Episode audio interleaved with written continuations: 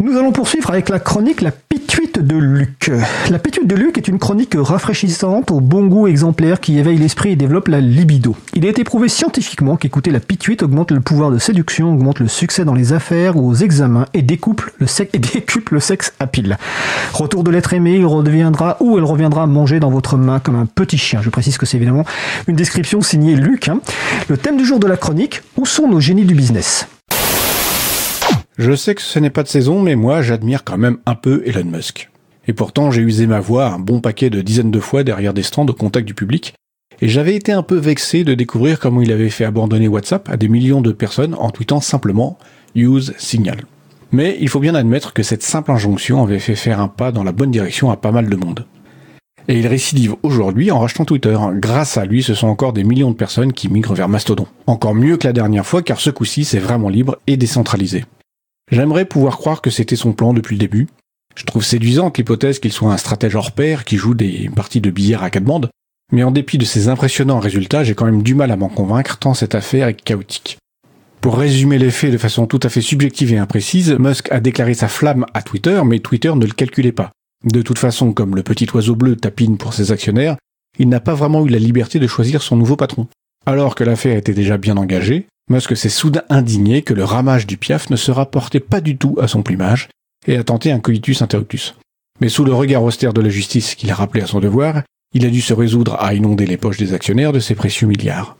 Comme Twitter le craignait, Musk lui a fait directement subir les pires outrages et abîmer son nouveau jouet dès la première semaine. La procédure judiciaire a rendu public les échanges privés de Musk et a révélé qu'il n'avait aucun maître-plan. On a découvert ses conversations de type cours de récré avec ses copains milliardaires dont la moitié s'appliquait à lui lécher les bottes. C'est vraiment ça, nos grands génies du business? J'apprends dans le même temps qu'Alexa, le bébé de Bezos, est en réalité une très mauvaise gagneuse et qui a perdu 10 milliards en 2022. Ce génie du business, dont la richesse est inversement proportionnelle au nombre de ses cheveux, s'est planté et a persisté dans l'erreur. Le pire est que ses géniaux concurrents vendent le même genre d'équipement et probablement pour le même genre de résultats. Coïncidence heureuse, 10 milliards, c'était la cotation boursière de Terranos, une fabuleuse escroquerie menée par Elizabeth Holmes il y a 20 ans.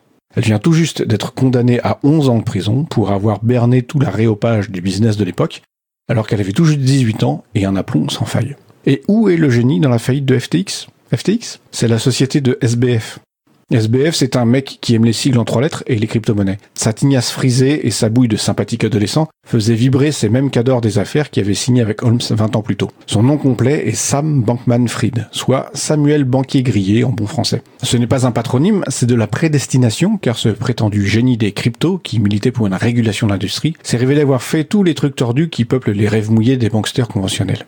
Il a même bouché les trous de sa caisse avec les sous de ses clients. Alors j'ai dit industrie en parlant des crypto-monnaies parce que c'est le terme que toute la presse utilise, mais soyons bien clairs que l'industrie crame des mégawatts pour produire des marchandises. Cramer des mégawatts pour calculer des jetons spéculatifs, ce n'est pas une industrie, c'est à minima un crime contre l'environnement. Il m'est venu une hypothèse. Le monde est rempli de gens monomaniaques et mégalomanes, de narcissiques qui sont convaincus d'avoir un destin, de brutes qui marcheront sur la tête de n'importe qui pour réussir. Oui, certains seront intelligents, talentueux et travailleurs, mais là encore, le monde est rempli d'anonymes qui le sont tout autant. Beaucoup se planteront bien vite, quelques-uns parviendront à monter un truc avant de faire un faux pas fatal. Mon hypothèse est que parmi les centaines de millions de tarés qui ne doutent de rien, il y en a bien une poignée qui évitera les choses trappes par pure chance, et on ne les considérera à la fin comme des génies que par l'entremise du biais du survivant.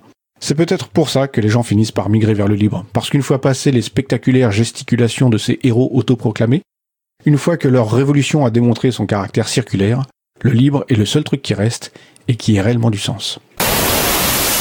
Donc nous venons d'écouter la chronique donc de Luc. Où sont nos génies du business? Dans sa chronique, Luc parle du réseau social libre et décentralisé Mastodon. Si vous voulez en savoir plus, je vous invite à écouter le podcast de l'émission de la semaine dernière, l'émission 159, donc sur libravou.org slash 159.